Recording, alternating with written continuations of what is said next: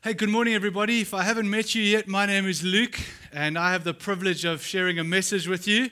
Um, good to see you. Some new faces here as well today. I, um, yeah, I'm really excited because we're in the middle of a series that I'm so, it's so close to my heart. It's been brewing in us for some time as a church, and um, finally um, we get to we get to work through it. Now, if you if you maybe you are new to church, maybe you're new to the faith as well, um, you couldn't have chosen a better week to come to church. Uh, we are looking at what the Bible teaches about heaven. Uh, what is heaven really like? I think for many of us, outside the church and inside the church, kind of when we think of the future, when we think of life after death and the world to come, we know the Bible's got some stuff to say.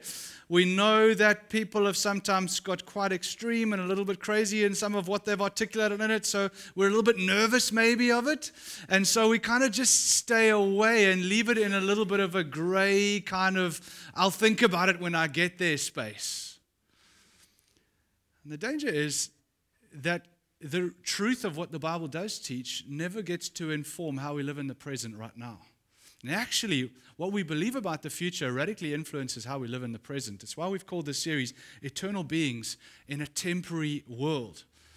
It seems that to be human is to carry within our hearts an innate sense, like almost uh, a, a, knowledge woven into us as human beings that there is life after death. Almost every civilization in history has a belief or a hope of, life to come on the other side of death. Uh, the Aborigines in Australia believe in life on the far side of the western horizon.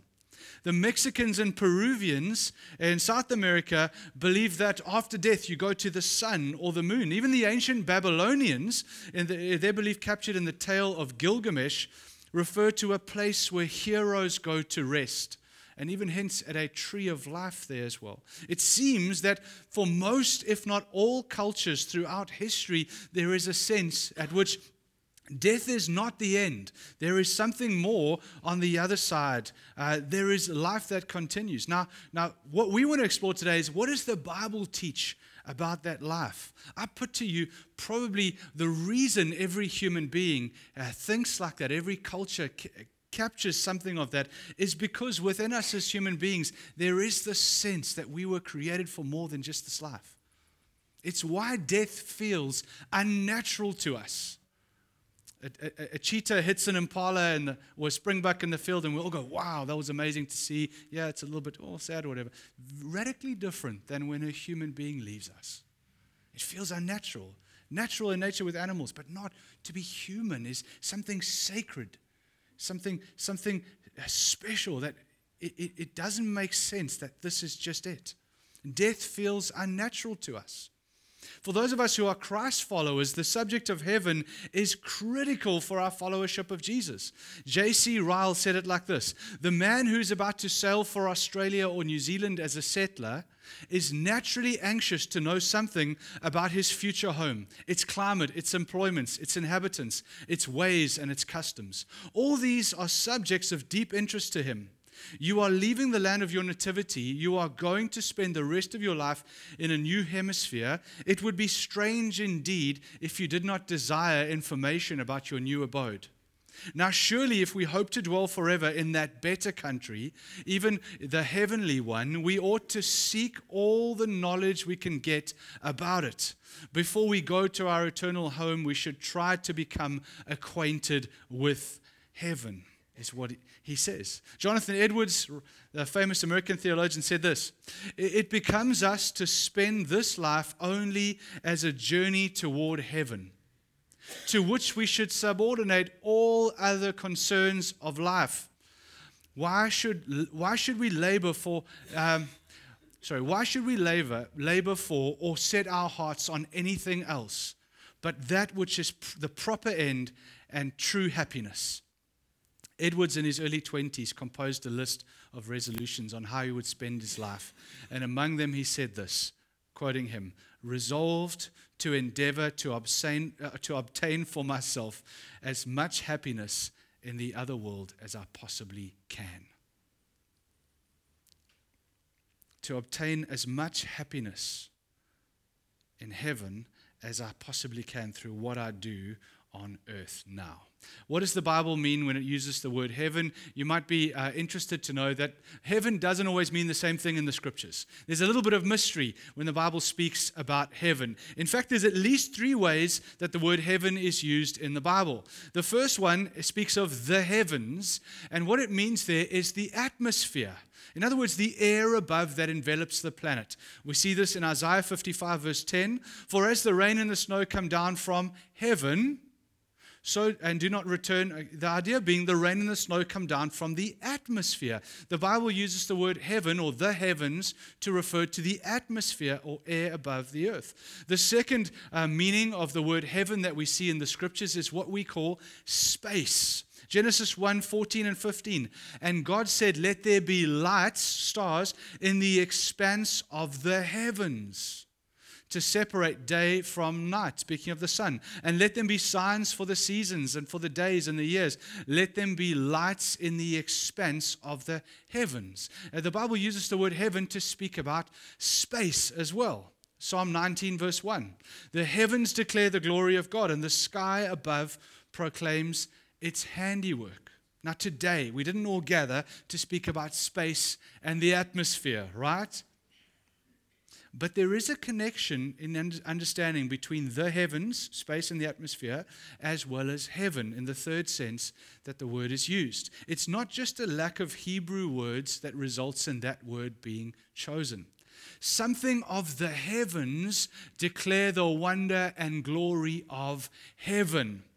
The heavens speak of the sheer size and wonder of what heaven will be like. In a sense, the stars at night, tonight is maybe a beautiful night to see the stars as you look out over the, ski, the sea in Noordhoek and see the stars. What it should do is should whet your appetite to understand something of the, the wonder of heaven, but also the incredible God who must have made them. And, and what the heavens also do is they remind us of our limitation to understand the hev- uh, heaven. The, space is so big and so vast, and we can understand and perceive so little of the wonder of what it really is. So, too, it is of heaven. It's so great, it's so vast. We're so limited in what we can understand of heaven. And so, helpful just to remember as we explore heaven, we, we embark on this journey as kind of humble explorers, aware of our limitations. And the third way the word heaven is used in the Bible, obviously, is to speak of what we're looking at today heaven heaven. Isaiah 63, verse 15. Look down, this is God, look down from heaven and see from your holy and beautiful habitation. What is heaven?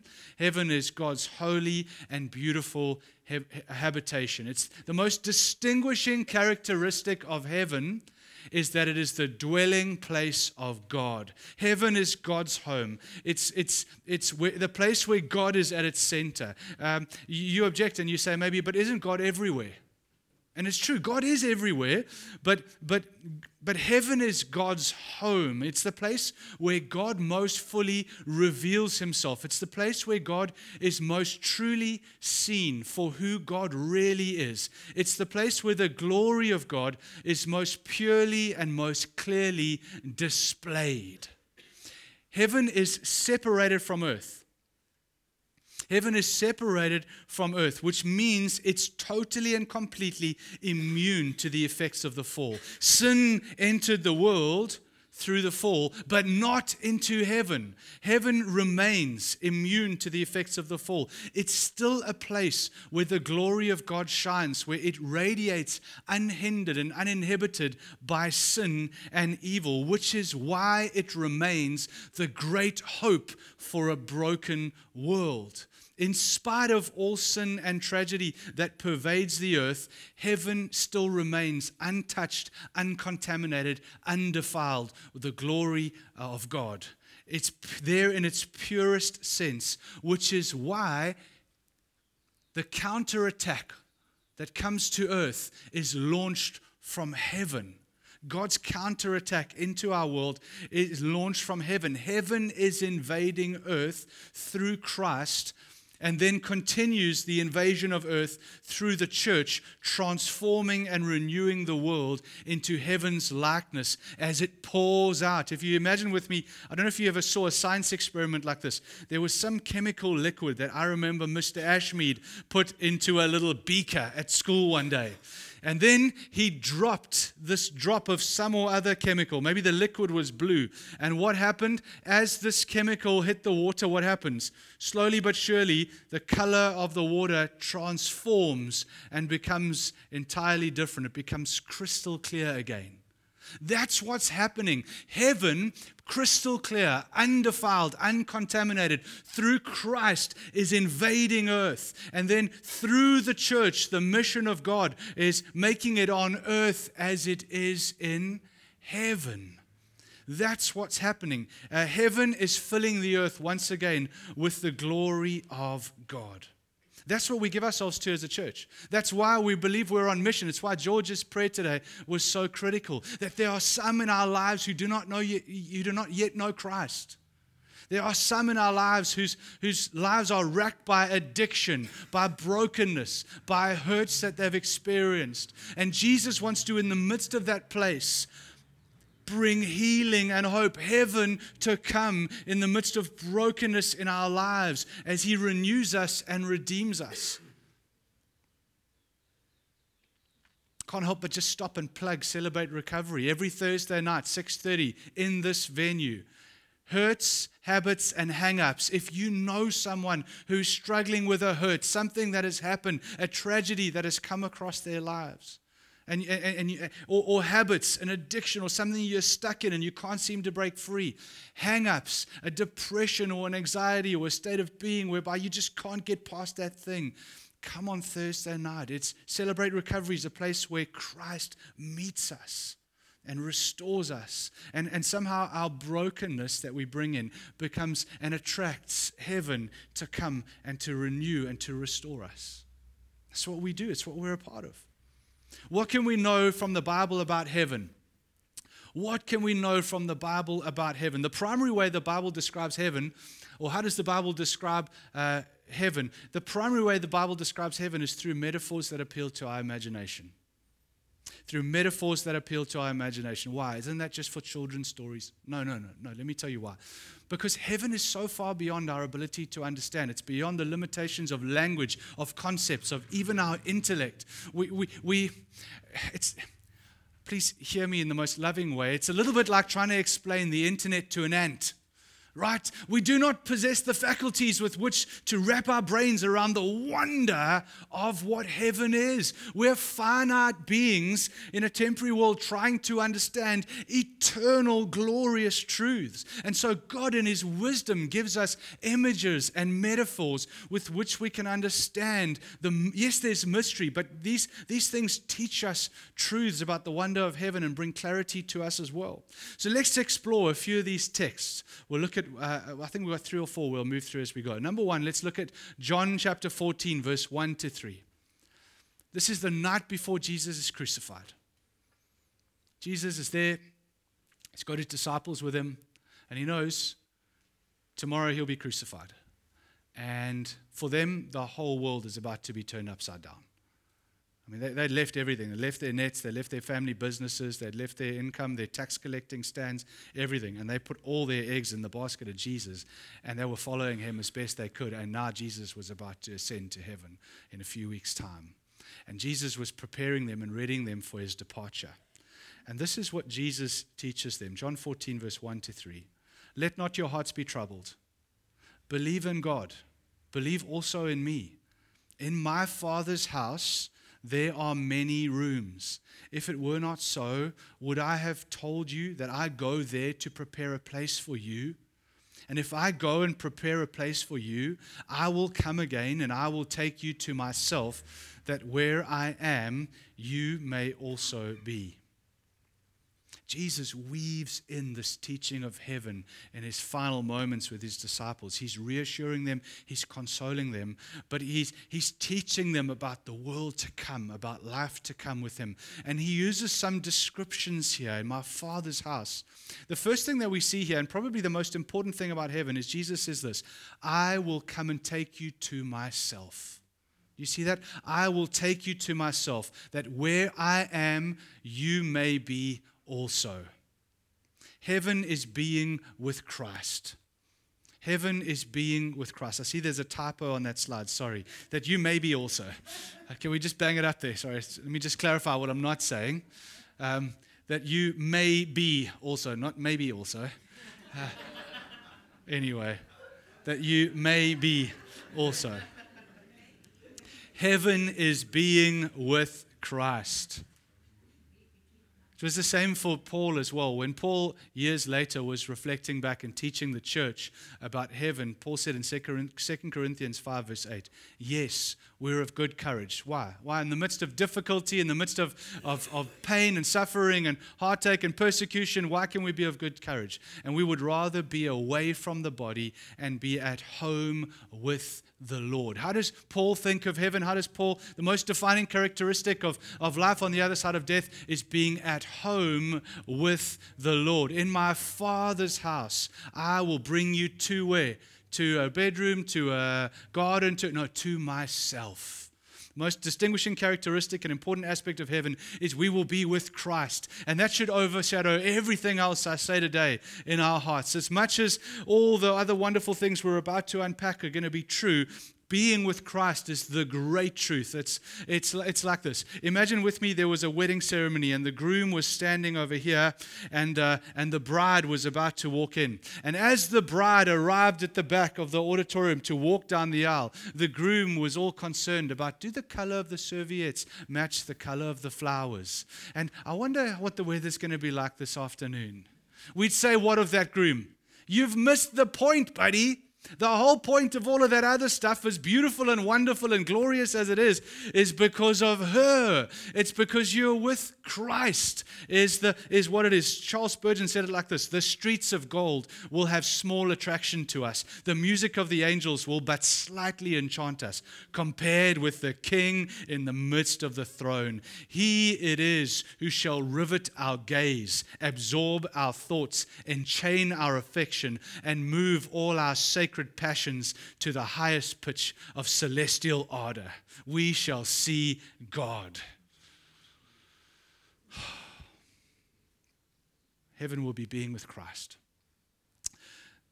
What else I want to say about heaven? Think, think home, think family in the best, most wonderful sense. Think home and think family in the best sense. Jesus speaks of, in my Father's house, there is a place for us, a place where you belong with our Father in, our, in His Father's house. It's a place with beloved family. Jesus is, is He uses the word in Greek here for you, uh, not the singular word, it's the plural. The, the, the best translation of that would be the Texas version of the Bible, you all, right? You all is the, most, the best translation there. He's speaking to. It's not just a house like everybody gets their own little cabin in the mountains in splendid isolation and independence. In C.S. Lewis's depiction of hell, that's what it looks more like. People sprawled out individually, cut off from community all over the place because they can't bear to live and function together. It's only a matter of time before they argue and shut each other down. Heaven is community, it's family. For Jesus, his, his spiritual brothers and sisters, mothers and fathers and children were closer to him than his biological uh, mother and father and brothers and sisters, if you look at Jesus' teaching. In fact, the meaning that we have in our nuclear biological families is extrapolated from our theology of the family of the church, which is extrapolated from our family in heaven and our eternal being together, which informs the way we love and care and sacrifice for one another as a church, which shapes how we do it in our biological families as well. There's a part of this verse that we we miss because we don't carry the context that Jesus was speaking into. Jesus' time was so different than ours in many ways. at the time of Christ, a young man, if he fancied a young woman, would, would, would become betrothed to her. He would ask her if they could be married.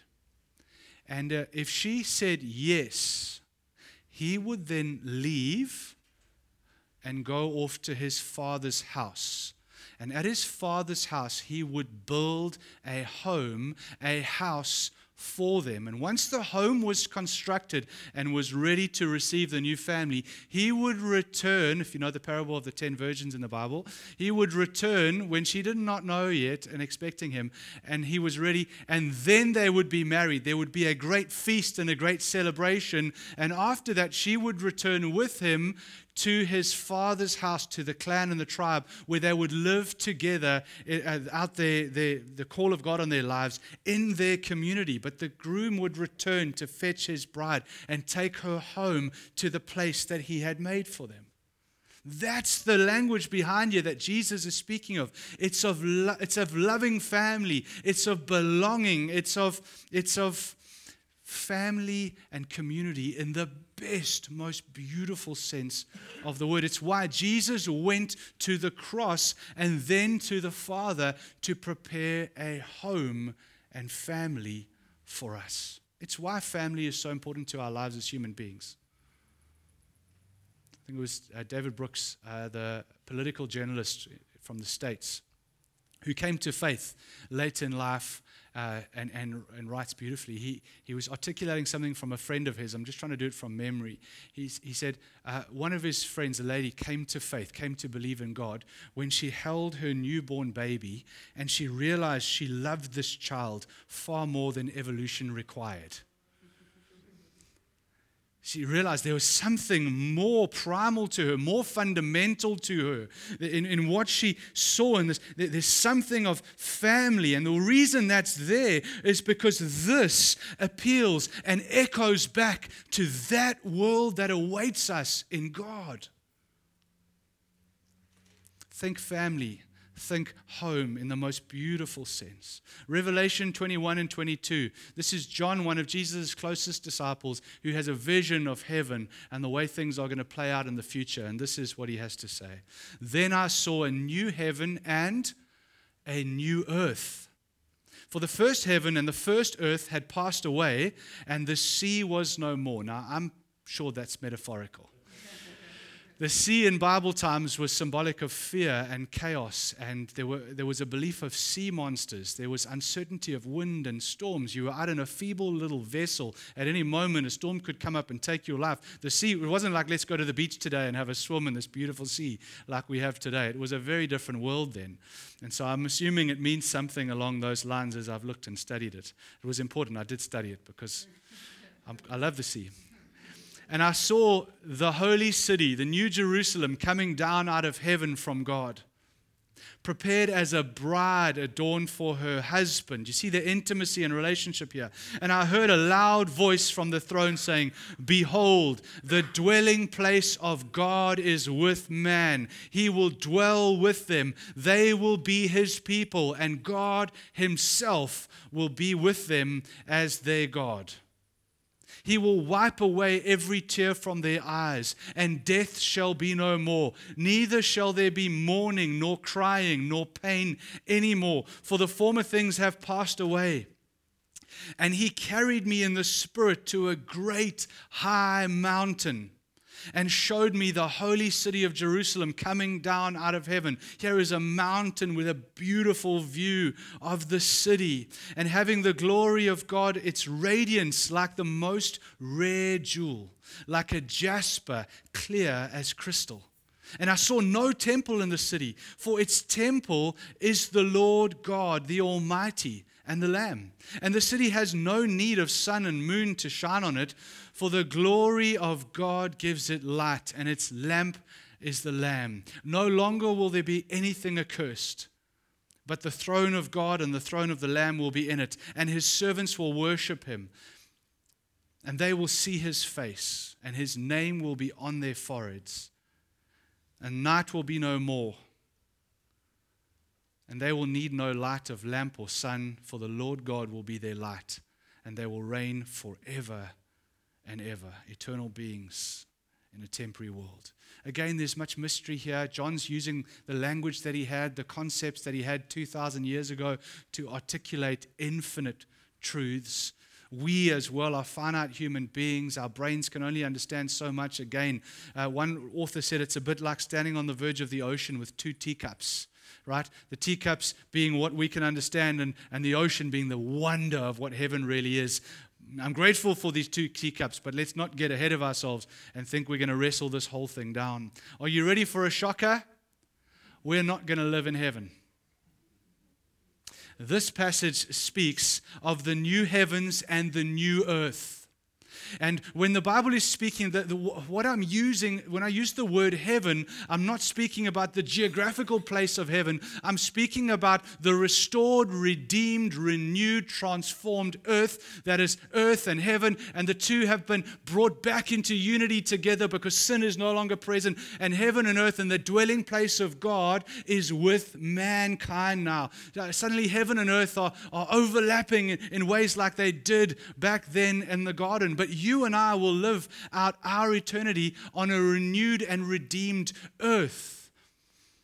Perhaps some of you knew that. For some of you, wow, that may be a little bit unsettling. But, but we're using heaven to, to, to describe an earth which has been restored and transformed into its perfect state in renewed, restored relationship to heaven. I love that, to be honest. I love that because it speaks of our existence in heaven. It's not that foreign. In many ways, it's totally unlike this world. In some ways, it, it's not. I think there's something about sitting around a fire with your favorite people in the world and just talking. And you don't have to, you don't have to impress anybody, you don't have to pretend. You just be with your best people in the world. I, I, I, it's ordinary. I think Jesus, uh, on the other side of the resurrection, Jesus gets together his mates and he throws a braai on the beach and they cook fish together. I think that just that just appeals to me. It's simple things, the most wonderful things in the world. But it's, it's happening on a renewed and redeemed earth where heaven and earth have been restored to one another again. The next thing I want to say here is that it's a place of unmatched beauty. Uh, John says, radiance like a most rare jewel, like a jasper, clear as crystal remember, these are John's attempts using the language and the knowledge that he had to articulate something that is far greater than what his words can describe, but is like a most rare jewel, like jasper, clear as crystal. The most beautiful glory radiating from this place.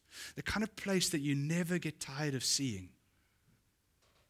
Sean was at the Grand Canyon a few weeks ago can only imagine what it's like to stand on the verge of the Grand Canyon. I heard there's this, there's this glass bridge that goes out across the canyon, and you end up walking out over this glass bridge over this infinitely high canyon, just in awe of the splendor of this place.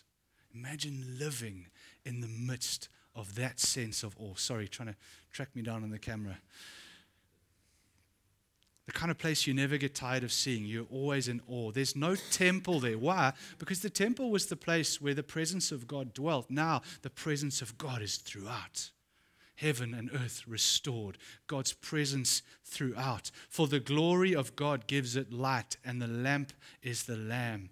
God's glory is radiating through creation in an undiminished, undefiled, perfect way, and you and I will be living in it.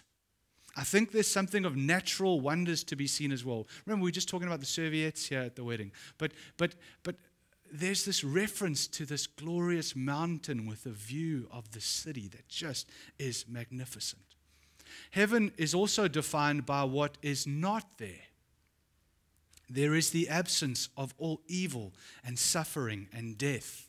In heaven, there is no devil, there's no, no evil, there's no sin. There's no more pain, no more suffering, no more crying, no more mourning. All of those things are no more. The only tears that are cried in heaven, the sole purpose of your tear duct in heaven will be tears of joy when you see and your heart is overwhelmed with wonder and goodness. I struggle to even imagine what it's like. I'm sure you do too. I struggle to imagine what it would be like. Tolkien, in his book, The, the Lord of the Rings, The Return of the King, speaking of Sam, uh, Sam speaking to a great kind of wise sage in Gandalf. I thought you were dead, Sam said. But then I thought I was dead myself. And then he says, Is everything sad going to come untrue? Is everything sad going to come untrue? And the answer is yes. And I think one of the things that, what, that, that this means is residents of heaven have been so transformed by the power of Christ that they have no desire that could lead us to hurt another person. There's nothing within us that would cause us to hurt someone. No selfishness, no pride, no arrogance that would cause us to snub or look down or hurt or, or cause pain to another. Our nature, our very being, the, the very longings of our heart, our personalities as well, are so characterized by love and selflessness and humility and a value of other people that we, we find it incapable of hurting and harming another person. Just stop for a second and imagine what is that like. The writer to the Hebrews describes it like this Hebrews 8, verse 10 For this is the covenant that I will make with the house of Israel after those days, declares the Lord. I will put my laws into their minds, I will write them on their hearts and I will be their God. You heard this in Revelation, and they will be my people. Something inside their hearts, the law of God, the, the will of God, the desires, the character of God that, that manifest in the law, that now live in the hearts of Christ followers who've been transformed by Christ plays out in how we interact in one another's lives. That's why St. Augustine, uh, over a thousand years ago, said, Love God and do whatever else you like. Sounds almost blasphemous, but if, if your heart is like the heart of Christ and you do whatever else you like, you will be only a blessing to other people. C.S. Lewis's battle, uh, book, The Last Battle, one of the characters, Lucy, she says this. She says, I, I have the feeling we've got to the country where everything is always allowed. You don't need to ask permission when your heart is like the heart of Christ. You just do it and it's lovely. When you, when you view other people the way we will view other people in heaven, you, whatever you do will be beautiful and a blessing to them. Everything is allowed because our hearts are like the heart of Christ. Try for a second and imagine yourself without sin. One of the most difficult things to do. There will come a time where you will never be tempted again it will be impossible to be insecure. You'll never have the feeling of being threatened by another human being, of being vulnerable. Never have to fight for your place in the world or feel like you don't belong. You will always feel like you belong. You will, there will be not a shred of the sense of feeling like you're on the outside and everybody else is on the inside. Someone, a, a, total stranger, will walk in the room, and you will not for a second feel afraid or nervous. You will be thrilled at the prospect of meeting them. Lucy said in Lewis's book, Isn't it wonderful? Have you noticed that one can't feel afraid even if one wants to? It's just, it's just, it's just gone. And it's not just that evil stops it's not just that evil ceases, it's not like a, a wizard waves a wand and then evil poof, is gone. Rather, Suffering is swallowed up, we read. Death is swallowed up. It's taken in and it's healed and it's transformed. Because Jesus became a human being and God stepped into the midst of broken humanity and he died on the cross and, and he took upon himself sin and suffering, he, he brings with himself the cure. He brings heaven into the midst of the evil and the suffering. And so through the gospel, evil is not just disappeared, it's actually undone. It's, it's not vanished, it's undone. It's imagine through the power of Christ, evil is unpicked, stitch by stitch by stitch from your life, from your heart, from your being. The gospel gets into that dark place and causes life to flourish and grow. That's what Christ did. Every tear is wiped away. The healing, transforming work of Christ will retrospectively, it will work back from that moment when Christ returns. We heard of it two weeks ago. When Christ returns, evil doesn't just vanish as if it was never there. No, no. The gospel works backwards and undoes it. It meets grace to every point, it brings healing to every point. Every brokenness is restored. God gets there and heals and renews it. It's why we believe in something like Celebrate Recovery. It's why we minister to each other. It's why we bless each other. It's why we forgive because the gospel doesn't just overlook and pretend it doesn't exist. The gospel gets in there and transforms and renews it. Is everything sad going to come untrue? Yes. There is not a wound this side of heaven that will not be healed, undone, made up for. Every stitch, one by one, unpicked and remade in light of Christ. Isaiah 25, verse 7 On this mountain, the Lord of hosts will make for all peoples a feast of rich food. One of the images and metaphors of heaven is a feast of rich food, a feast of well aged wine, praise God, of rich food full of marrow. You know, those like gooey, soft, tender pieces of meat. I'm sorry to the vegans amongst us. I'm sure there's veggies there too of rich food, full of marrow and well aged, well refined wine.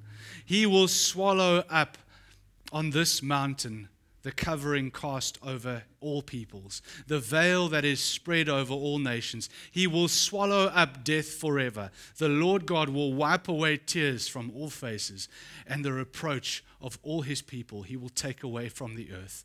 For the for the Lord God has spoken. Creation, the earth, will be restored to abundance, to beauty, to deliciousness.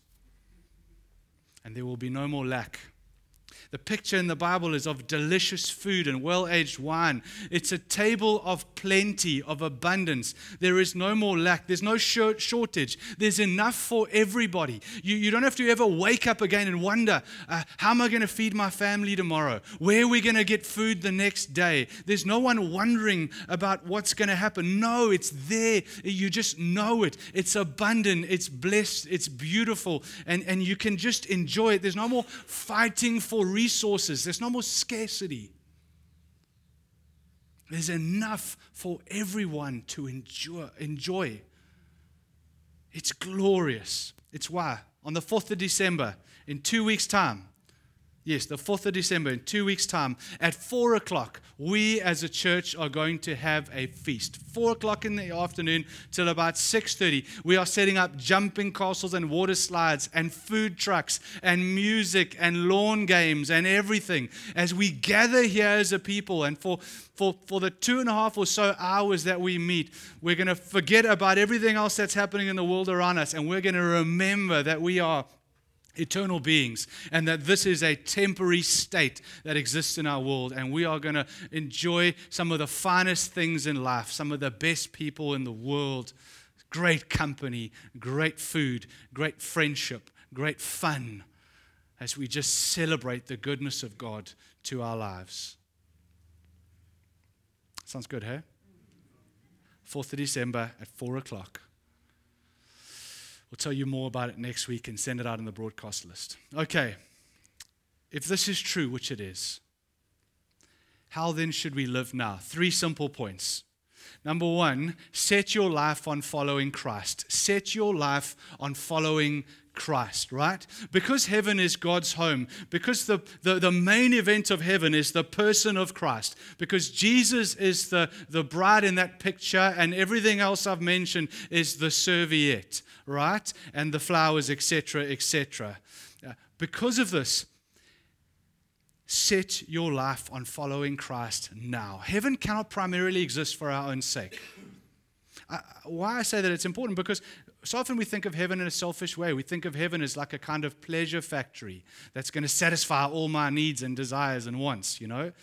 You think of some of the, some of the movies where you've heard of, um, never mind, I'm going down a rabbit hole. Let's pull it back. We haven't got lots of time it seems obvious, but often we think about heaven in a selfish way. What's it going to be like for me? How am I going to feel? All the things I'm going to do and enjoy. And it's, it's like heaven has been reduced to this place that satisfies my desires and my want. It will, but it's so much bigger and better than just that. Jesus is the one who is the bride that captivates. He's actually the groom in the analogy, but follow me here. It captiv- he captivates our attention and dwarfs everything else that's there. But what if for you that's a bit of a downer? It's possible that some of us here today hear that and go, Oh, you mean it's just Jesus? I was looking forward to. I want to say to you, it's because you don't know Christ. It's because you don't know Jesus for who he really is. And the way you ready yourself for heaven, the first thing you do is you make Christ the great, great pursuit of this life now. Let me ask you another way. What would happen if God were to take you right now in the, the way that you currently are and teleport you into heaven right now. No changing your heart, no changing your mind. You, just as you sit here today, what would happen if God were to take you and plonk you into heaven right now? Well, wouldn't it only be a matter of time before you start to see all the beauty and start to think to yourself, hey, how can I put some of that in my house? How can I keep some of that for myself? How can I put that in my room where I can look at it? Wouldn't it only be a matter of time before you say something hurtful to somebody, before you think something nasty about somebody else? Wouldn't it only be a matter of time before you start to feel alone and isolated because of all the filtering of your thoughts and desires and words you have to do so that they don't find out who you really are and what you really think? All of those perfect people. There's a Netflix series. I haven't watched it, but I heard about what it's about. It's called The Good Place. It's the story of this lady who dies and she ends up going to the good place. And she gets there and she quickly realizes she doesn't belong here because all these people are so nice. And she's trying to all the time like hide and, and make sure they don't find out who she really is. I haven't seen the series, so I'm not like recommending everybody watch it, but I thought the concept is quite real, you know? It'll only be a matter of time before I start to feel lonely and isolated because of all the times I've got to cover up all the things that are, you know, I, I, I really think and feel.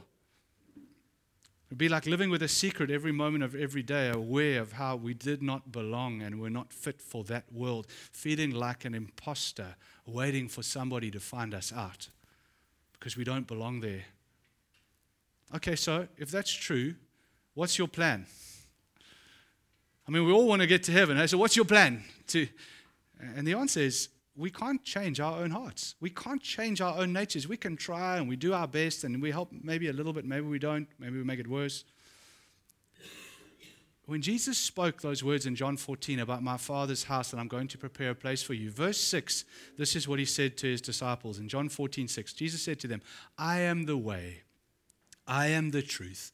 I am the life. No one comes to the Father except through me. Through Jesus, something supernatural, something that you cannot manufacture yourself, happens as Christ undertakes to transform your very nature, ridding you as evil is unpicked in your own heart and you are transformed. You become a person. He writes His law on your heart. Your nature is redeemed and renewed, and you become the kind of person who arrives in heaven and doesn't feel like an imposter. You belong there, but you've got to realize, as I say that, your own, um, your own impotence to do that for yourself.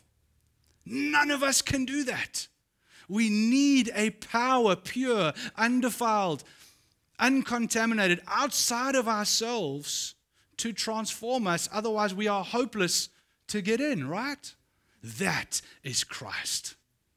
If heaven is to be heaven and remain undefiled by our presence, we need a help outside of ourselves to transform us. And that is the gospel, friends. So, number one, make Christ. Set your life on following Christ. Number two, let the perspective of heaven, let this reality transform how you live in the here and now. If you were to take a one rand coin, a one rand coin is about as big as my thumbnail, right? Imagine that one rand coin in your hand, and then you, you close one eye and you hold that one rand coin right close to your eye. What can you see right now? You can see very little, right? All you can see is this one coin in front of you. It's real, it's, it's so close, it's all you can see. Is it a big thing, that one rand coin? No, it's actually very small. You know, if you, if you take it away from your eye, ah, you realize it's actually not a big thing. But when you bring it so close, it, it feels like that's all that there is. Is it the only thing in the world that's real? No, because if you look like this and then you try and walk, it's only a matter of time before you discover how real the chair is you're about to fall over as well. Hey, what's the significance of that coin? It's just so close to you, and you've held it so close that you've let it blind you to the reality of everything else that is there. And today, as we look at the reality of heaven, what we're trying to do is to pull the coin away of this temporary life and realize it's real, it's important, it's here, but it's located in this reality. You can't allow this life and your wants and your pressures and your needs and everything else that is to blind you to the reality of the world that is real, that Christ invites us into. This message is an attempt to pull the coin away, coin away from your eye to say, You were created for a world that is greater than this. Allow the reality of heaven to work backwards into your present world now to inform every decision that you make, every, every desire that you have and allow to live on within you, every thought that you think, so as to, to reflect that reality, not this pressing one that our world would suck you into. If you were here last week, break the windows of the casino, put the clock on the wall. Last one, third point as we land. Give yourself to becoming heaven like. Give yourself to becoming heaven like. Our issue with heaven is not so much about getting in, it's about becoming the kind of person for whom heaven would be an appropriate and welcome setting. Let me ask you this question What's bigger, heaven or God? The answer is God. God is infinitely bigger and greater than even heaven. heaven is the place where God is everywhere all at once and God is inescapable, right? It's inescapable. God is inescapable in heaven. So heaven becomes the place for whom people who want to sin will find it miserable. Can I ask you a very awkward question that nobody should answer? And for a first, for a little while, it'll feel uncomfortable, and then hopefully it'll make sense in the end. Sure Neither does Siri. Don't answer this question. Have any of you ever committed sexual sin? Okay, all of us going, yes, yes, okay. Have any of you ever committed sexual sin while one of your parents is watching? Hopefully you you know you go, no, no, no, no, I would never want to do that. Okay. Now, now because God is everywhere in heaven, there's going to be no place that you can sneak away for a quick sin that he won't ever see, right? If you intend on holding on to some of these things that are part of you now, you will find heaven a claustrophobic place where you won't know where to go to, you know, to, to to do these, to gossip or to snigger or to hang on to, it, it, will become an unbearable place for those of us who choose to remain sinful. Heaven, heaven is, God is everywhere. Uh, and it's when we're in harmony that heaven is beautiful. It's when we play out of key that it feels yucky and you, you, there'll be no, nowhere to run for a quick sin, right? So, so give yourself now on earth to habits and practices that ready you for that kind of world. Serve notice on sin in your life. Serve notice on sin in your life. Say, this far and no longer. Why? Because I am an eternal being. I'm readying myself for that world with God. I long nothing for nothing more in the world than to be with Him and to see Him. And when I get there, I want to belong and be part of that family. And so, therefore, now, that's why I wake up in the morning and I read my Bible. That's why I pray. That's why I join a life group and I love and I serve and I care for other people. That's why I'm repenting of sin. It's why I'm confessing sin to a friend of mine and trusting that I'm being changed as I confess sin and invite God's power to change me. Not out of Christian duty because it's the right thing to do, Why? Because that's who I ultimately will be. And now this life is about becoming the kind of person who day by day by day is being transformed by Jesus so that when I arrive there, I belong. That's why we do these things. That's why we are, part of spiritual disciplines. That's why we do this, why we allow ourselves to be pruned. I think for some of us, man, we need, to, we need to be more radical in our followership of Jesus. Radical to, devotion to Jesus doesn't seem that radical when you understand the awesome nature of heaven, right? When we really understand Jesus' offer to heaven and eternal life with Him, it doesn't look that radical to give up your temporary possessions. It doesn't look that radical to spend your life loving other people. It doesn't look, if you were to go to Mother Teresa and you just say to her, uh, Wow, you're such a radical follower of Jesus, you know what she'd probably say to you? Not really. I, I just love Jesus and I love people, and that's what I do, you know? Become the kind of person in your day to day life who is being more and more transformed to be a citizen of heaven one day. And whilst you do that, here's the last thing as I land what will happen? We as a community will be the kind of people who are more and more becoming representatives of heaven. And the South Peninsula, as George said that word earlier in, as we worshiped, in your friendships and your families, you'll be able to invite people into us as a church community, and they'll look in and they'll see, wow, I don't see a community of people like this. You mean these people pitch up to serve other people? Yep, in a world that's living for themselves. These guys do this. You know, we become an outpost to heaven now in this moment of history to the world that God has put us in the midst of to be light to. We must land in prayer. Can we stand together? Sorry, I realize I went a little bit longer than I anticipated and got a little bit carried away.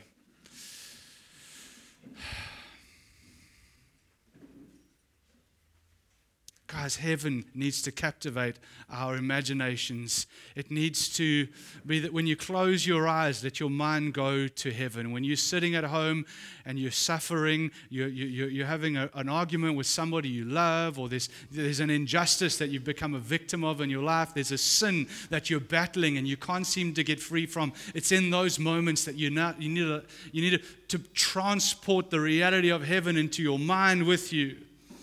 Those things are temporary. Those, those hurts, those habits, those hang ups, those things are temporary. Heaven is your eternal home. Christ follower, let it bring you comfort. Let it bring you courage to endure in difficult relationships where you want to represent Jesus. Let it bring you discipline to wake up when you feel you want to lie in and connect with and rather connect with Jesus. Let it bring you comfort when your heart is sad and troubled.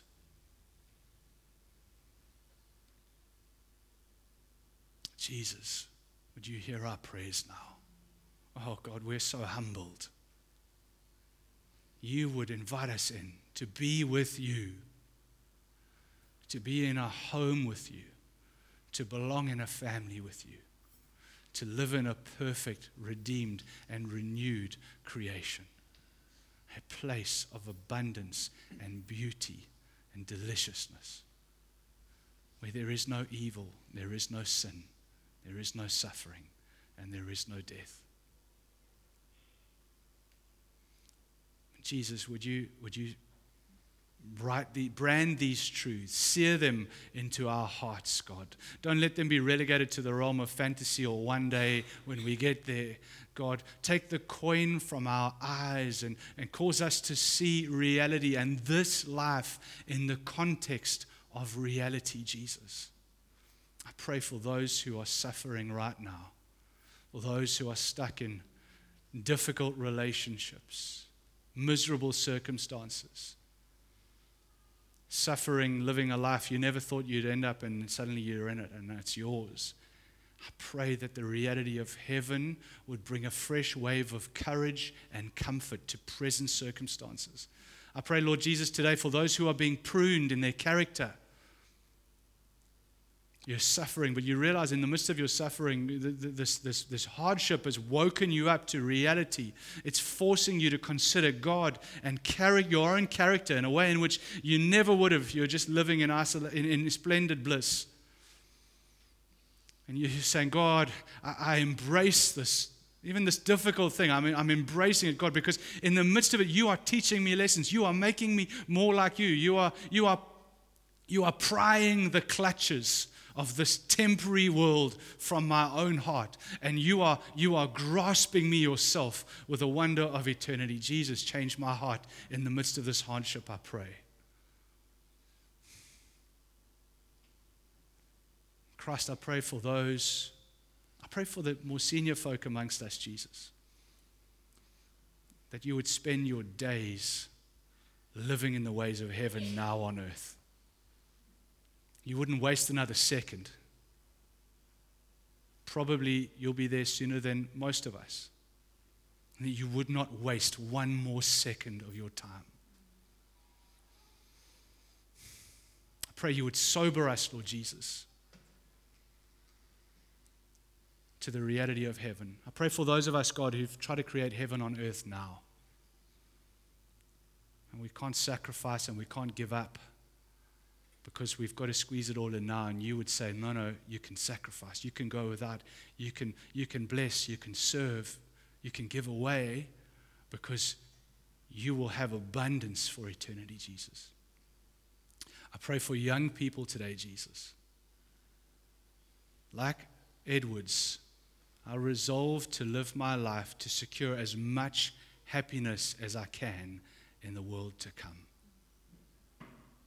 I pray, Jesus, the truth of heaven would ruin us forever for the ordinary, for the kingdom of self, and would rouse us forever to live for your kingdom now, Jesus.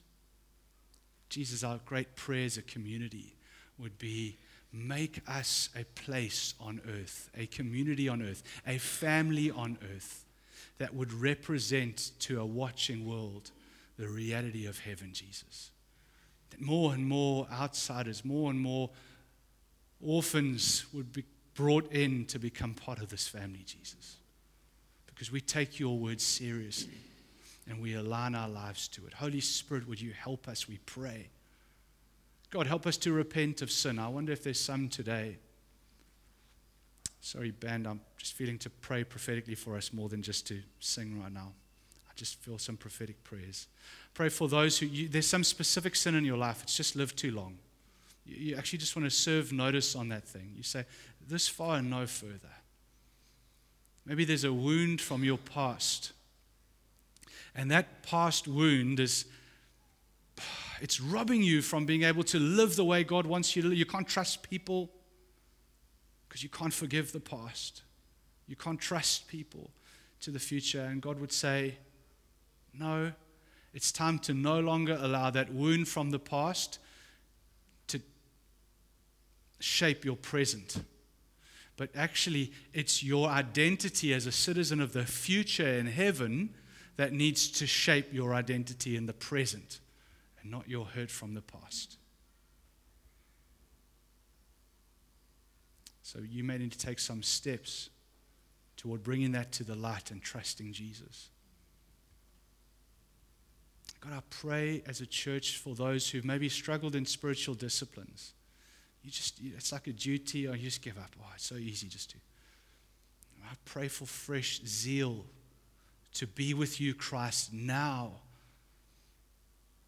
Will you, Holy Spirit, inspire hearts, inspire discipline in minds, courage, Lord Jesus, to engage in spiritual disciplines as a means to experiencing your grace this side of heaven to ready us and transform us for the life to come in eternity with you, Jesus.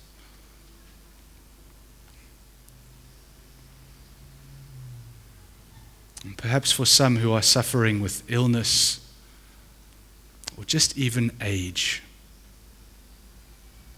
your body is not holding up anymore and it's I pray for sustaining grace for you now. As you remember, this body is temporary, but you are an eternal being. Paul said in 2 Corinthians, he said, Therefore we do not lose heart. Though outwardly we are wasting away, yet inwardly we are being renewed day by day. For our light and momentary troubles are achieving for us a glory that far outweighs them. So we fix our eyes not on what is seen, but what is unseen. For what is seen is temporary, but what is unseen is eternal. Amen.